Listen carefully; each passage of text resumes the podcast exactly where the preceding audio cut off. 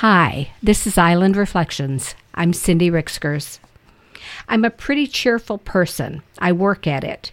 Each morning, I write a page of things, small, ordinary things, that I am grateful for. I have a list of the happiest words in the English language, and I make an effort to use them in conversation and when writing letters. I have read Martha Beck's The Joy Diet and try to incorporate her 10 daily practices for a happier life into my days. I'm in the process of reading Joyful by Ingrid Fetell Lee, which is providing insight about ordinary things, polka dots, for instance, that tend to increase feelings of happiness. I am known for my smile. I joke that it is an unavoidable side effect of working for 40 years in customer service. I note that it helps to hide my sagging jowls. It also helps to smooth the rough edges of a conversation. The fact is, though, that I appreciate the friendly openness of a smiling face. It makes me feel good when someone smiles at me, so I make a point of smiling at others. It's not hard because it's genuine. I like people, and I'm usually pretty happy. There are times, though, when a smile doesn't seem like enough.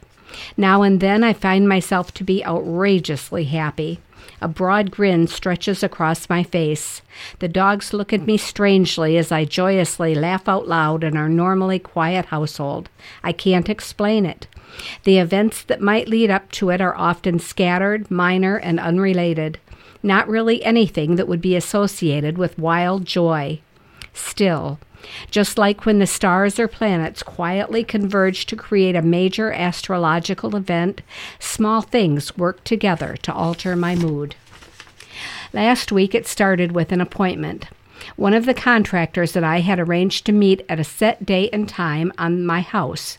He was going to measure my kitchen and dining room windows to give me a price on replacing them.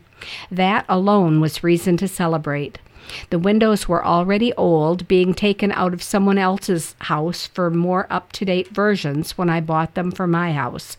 They've been in service here for more than 20 years. The wood frames are rickety, the windows have always been difficult to open and close. Two or maybe three summers ago, I accidentally broke one of the panes out of the east facing kitchen windows. For every winter since then, a sheet of plexiglass, triple wrapped in bubble wrap and with the edges sealed with duct tape, has been the only thing keeping the cold outside. Doing a fair job at best. The north facing dining room windows that face a shady area under large maple trees used to offer a lovely, cool breeze in the summertime. It was well worth the effort it took to wrestle them open and prop them up.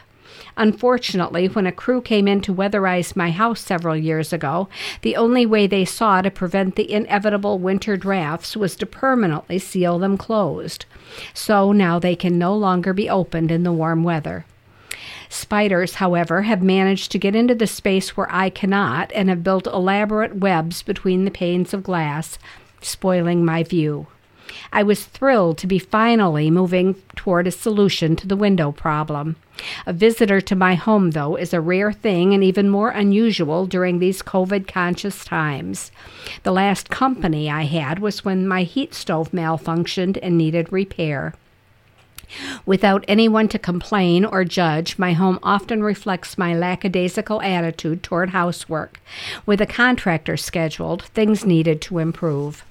The south facing counter in the kitchen had a generous collection of junk mail stuffed into empty cereal and pasta boxes waiting to be burned.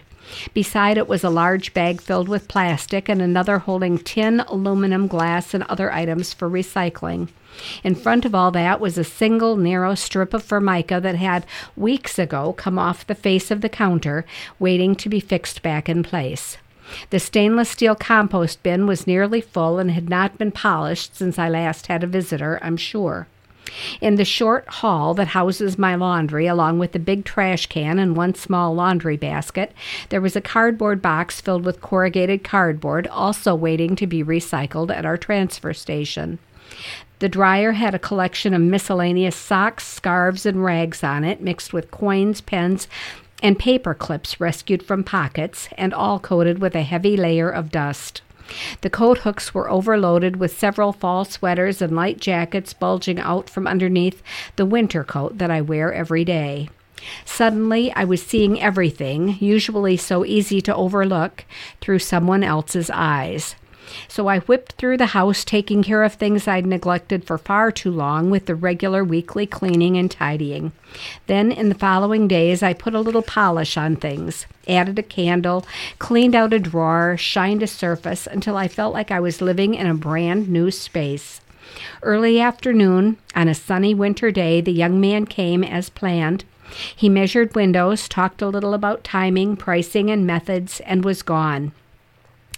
I still had the much improved space, though, and the sunshine, and hope for new windows in the spring. Just like that, I was deliriously happy. That's today's Island Reflection. I'm Cindy Ricksgers.